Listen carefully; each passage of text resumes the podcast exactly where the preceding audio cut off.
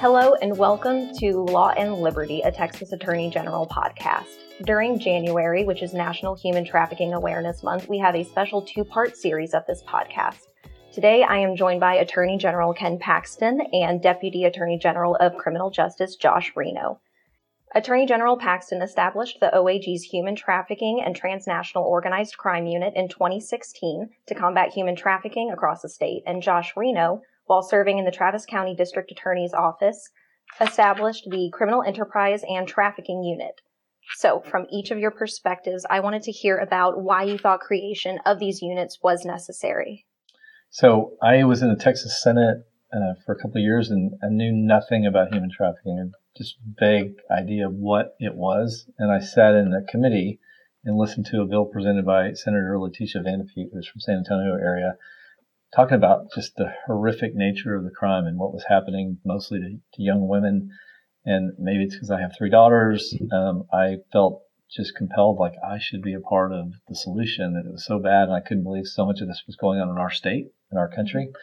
And so I promised myself. I, I, I actually asked her if she needed help with the bill, if she had a Republican sponsor, and she was a Democrat. She said no. And I said, well, put me down and let me know how I can help you work on this issue. And I promised myself that I would do whatever I could to, to combat human trafficking. So when I came to the Attorney General's office, it took us about a year to get it going and find the right people, hire the right people. We didn't necessarily have funding from the legislature, but I wanted to prove to them that it was important and that we could do it right. And so we put together a, a small team of prosecutors and investigators to start looking into human trafficking and trying to, to prosecute it and stop it and educate people. And Josh, when you were establishing your unit at the Travis County District Attorney's Office, how did that go for you? Well, I think for me, the important part is um, you have these victims that are all from all walks of life. And if you've ever had an opportunity to sit down and discuss and talk to these, like I have, uh, you understand just the impact uh, of going through these situations and, and, and how it can affect them, you know, not only for, for the time being that they're being trafficked, but like for the rest of their lives. And so, to prosecute those cases, bring those people to justice that are doing this to, to, you know, our sons, daughters, anyone. Um, it, it, felt like it was an important thing for us to do. And I wanted to ask both of you, what were some of the challenges that you faced in this? I know you were starting on a state level, you were starting on a county level, but the crime is the same scale, no matter what you're looking at. So what were some of the difficulties in getting that started? I know you mentioned the legislature. Yeah, part of it for us was we didn't have any funding. We didn't have anybody that was in our office at the time that had done human trafficking cases. And so we had to spend a lot of time, first of all, figuring out how we were going to fund it, and two, how, how we're going to get right people here to start working on it. So we had to spend a lot of time, you know, outside the office interviewing people and trying to explain the vision that we had for, the, for us being a statewide agency that dealt with it and that could not only do what we do, but also help them do what they do. Yeah, money. I mean, that, that's always funding is always the, the issue, right?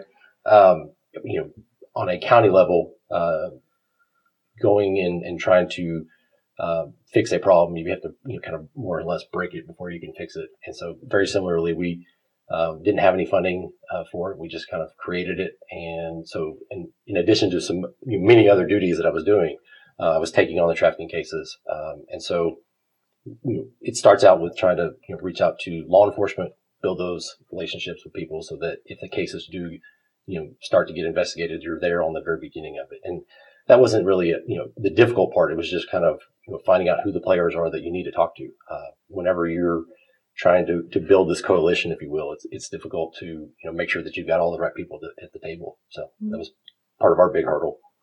And speaking of building coalitions, so the OAG currently leads the Human Trafficking Prevention Coordinating Council for the state, and this is a ton of state agencies involved. They just released phase one of this plan, which is a very broad look assessing task forces, how they're working together, what's available for victims. Can you guys give me an idea a little bit of what it's like to lead such a huge organization like that? Sure. Uh, you know, not to say that it's underwhelming, uh, but it's not overwhelming because, you know, each one of these agencies feels passionately about it. That's why they're there. That's why they're a part of that council. Uh, and so, you know, the easy part is, you know, getting people moving. But anytime you have um, that many players uh, at the table, uh, you know, sometimes we can talk about it, we can talk and we can talk and we can keep talking, but you know, at some point you got to start doing stuff. Uh, and so that's always, anytime you have a committee, you know, is the difficult part is moving to some action. And so, mm-hmm. um, you know, it's, it is a great organization, um, for us to be a part of and to lead, uh, and, and to be, you know, moving things forward because we got a lot of stuff that we've talked about and we're getting, you know, to the point where we're moving on things. So, and what I love about it is it gives us leverage because we only have as we already discussed, we only have so mm-hmm. many resources to deal with human trafficking. So yes. it's nice to have synergies with these other agencies to work with them so that we can all get more done than we would alone. So I like the fact that we're all communicating because even though sometimes it's hard to get action out of a large group, at the same time, if you are effective in getting action, you can get a whole lot more done together than you could mm-hmm. alone. Absolutely. Mm-hmm. And that, in government, you see that all the time where, you know, everybody's doing their own thing what I love about this group is that we're working together.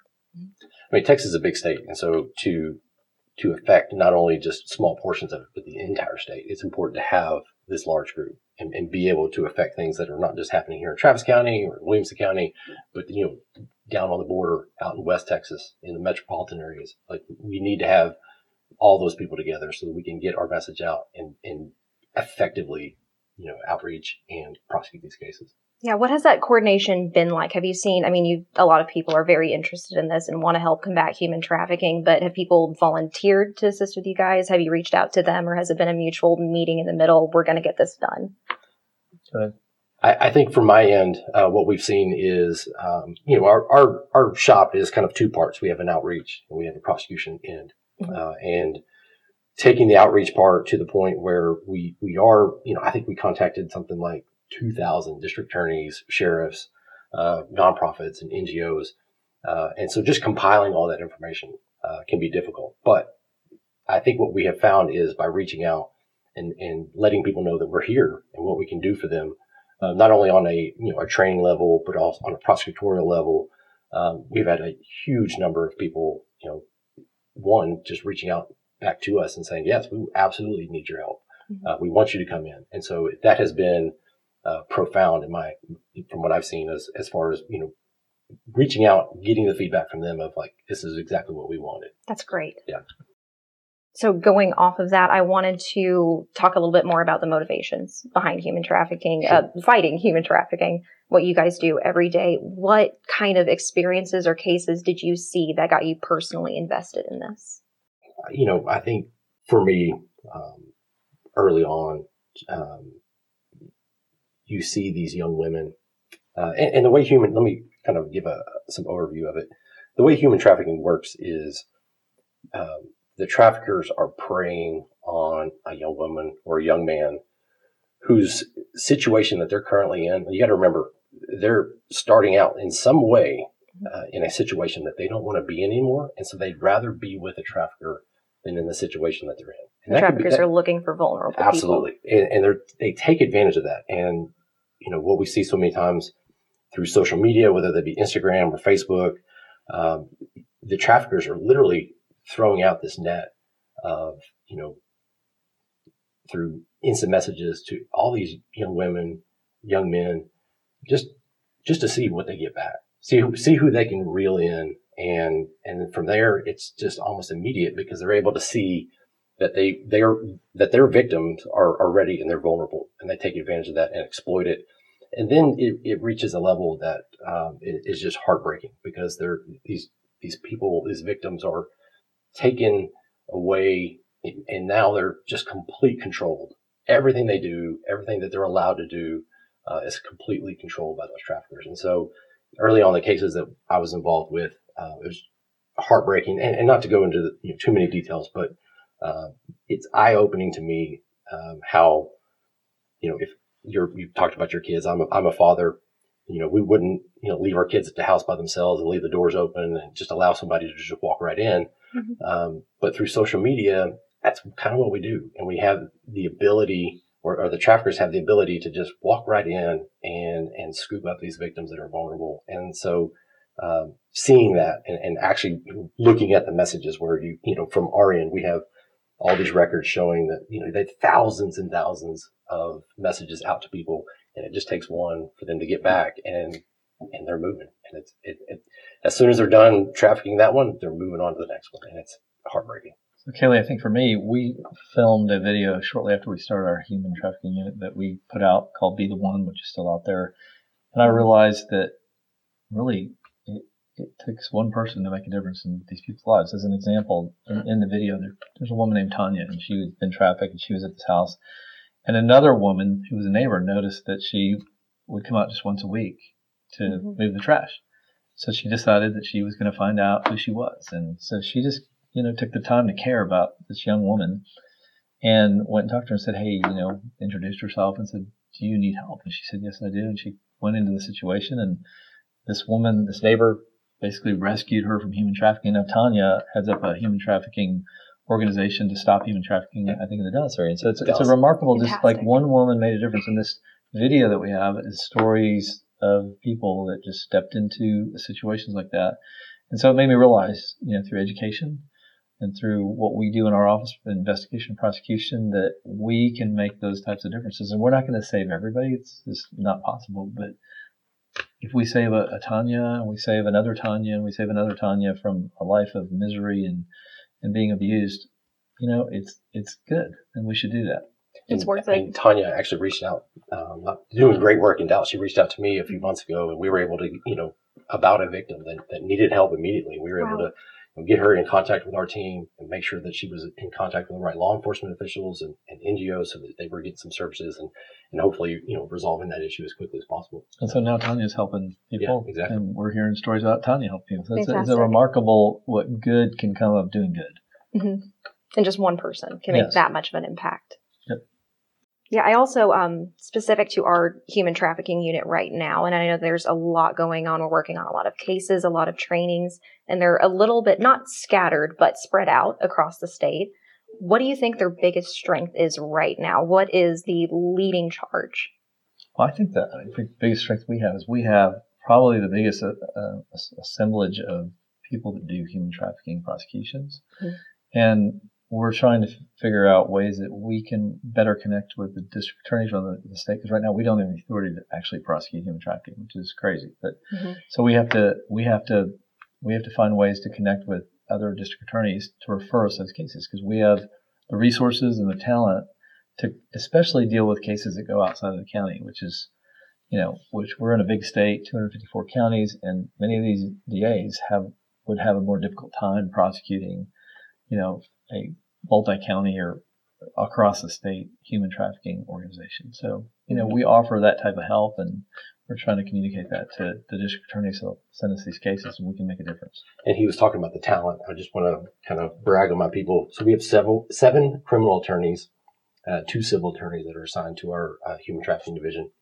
Um, we also have an out, kind of our outreach program as well, program. Mm-hmm. Um, and so but those seven criminal attorneys, uh, through them, they've got over 100 years of legal experience, and 25 years of that is specific to human trafficking.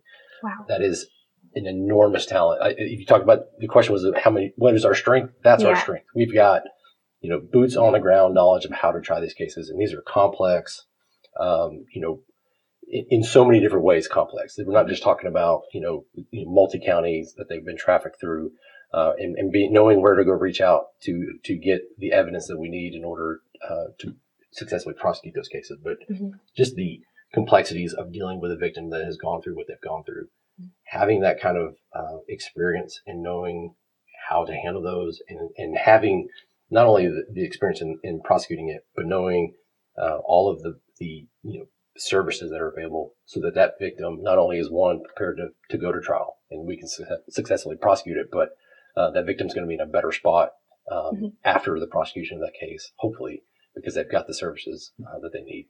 And that's why I created it. I wanted an organization that was statewide that could specifically address with great talent, great resources, human trafficking, so that we could start putting an end to this. Just like we did human slavery in the 1860s, we should not have this type of, you know, human trafficking in our country. We we can start stopping in Texas and hopefully the rest of the nation will catch on. Yeah, and our team is busy, but you know, and, and maybe they won't want to say this, but they can do more. We, have got the ability to to go in and help any county that needs us, uh, and so you know, our doors are open. All they got to do is pick up the phone and, and let them know because they'll be there. Yeah, and like you mentioned about uh, victim services, a lot of people don't know that we do have a lot of resources for victims. We can provide a lot of help. We can get them the preparation and get them to a safe spot if they need it. Yeah, and one of the things that we've got kind of coming up on the horizon is a. Um,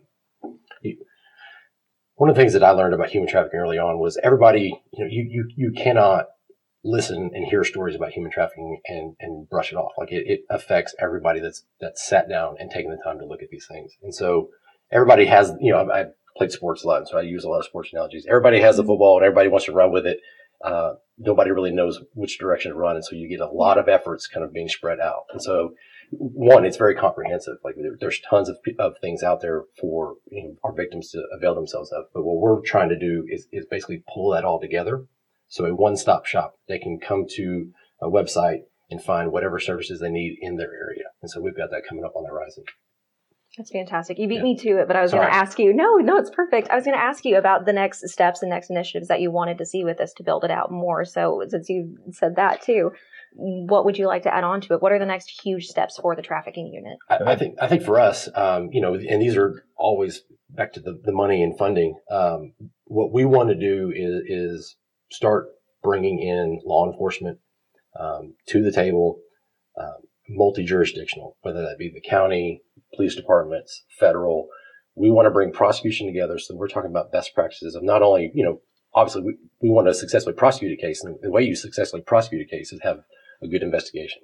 Mm-hmm. Uh, and so what we're doing is, is, bringing people together. We're going to start right here in Austin. We're trying to do a Central Texas task force uh, where law enforcement come together. We talk about best practices. We can talk about you know information sharing so that if, if there's a trafficker that everybody's at least handled or looked at and they're they're doing investigations on, we can pull those resources together uh, to go after and get the best investigation we can. Um, you know, the other part is talking about information uh, that we really want to do is, is figure out a way uh, to have you know what we refer to as a fusion center. Mm-hmm. Uh, if if Harris County or somebody down in Houston, you know, Houston Police Department knows that there's a trafficker in Houston who has communicated with somebody out in West Texas and they're heading up to Lubbock, uh, we want to be able to have real time information so that investigators in Lubbock know that that trafficker is on the way and that they're there to, you know, basically pick up that vulnerable child. So if awesome. we could, if we could do that, uh, I mean, it, it, it's, it's a big lift, but that's the direction we're moving. Yeah. I love what he's doing. Uh, I know that the, our state police, we're, we're given a lot of resources by the legislature to investigate. Yeah. Mm-hmm. So I'm hoping that we can do more with them, given that they have uh, a lot of resources. They were given a lot of money to go investigate, and so I'm hoping that there can be some some working with the with the state police DPS mm-hmm. to help us bring some of those things to fruition and justice. Definitely, the door is open. The door is open. The door is open. Thank you, Attorney General Paxton, and thank you, Josh Reno, for, for joining us today and going through this information. And thank you to our listeners for tuning in. Um, next time, we'll be going over a little bit more of a deep dive into some cases, statistics, and red flags. We'll be visiting with Assistant Attorneys General Kara Pierce and Brooke Agrana Robb from the Human Trafficking Unit.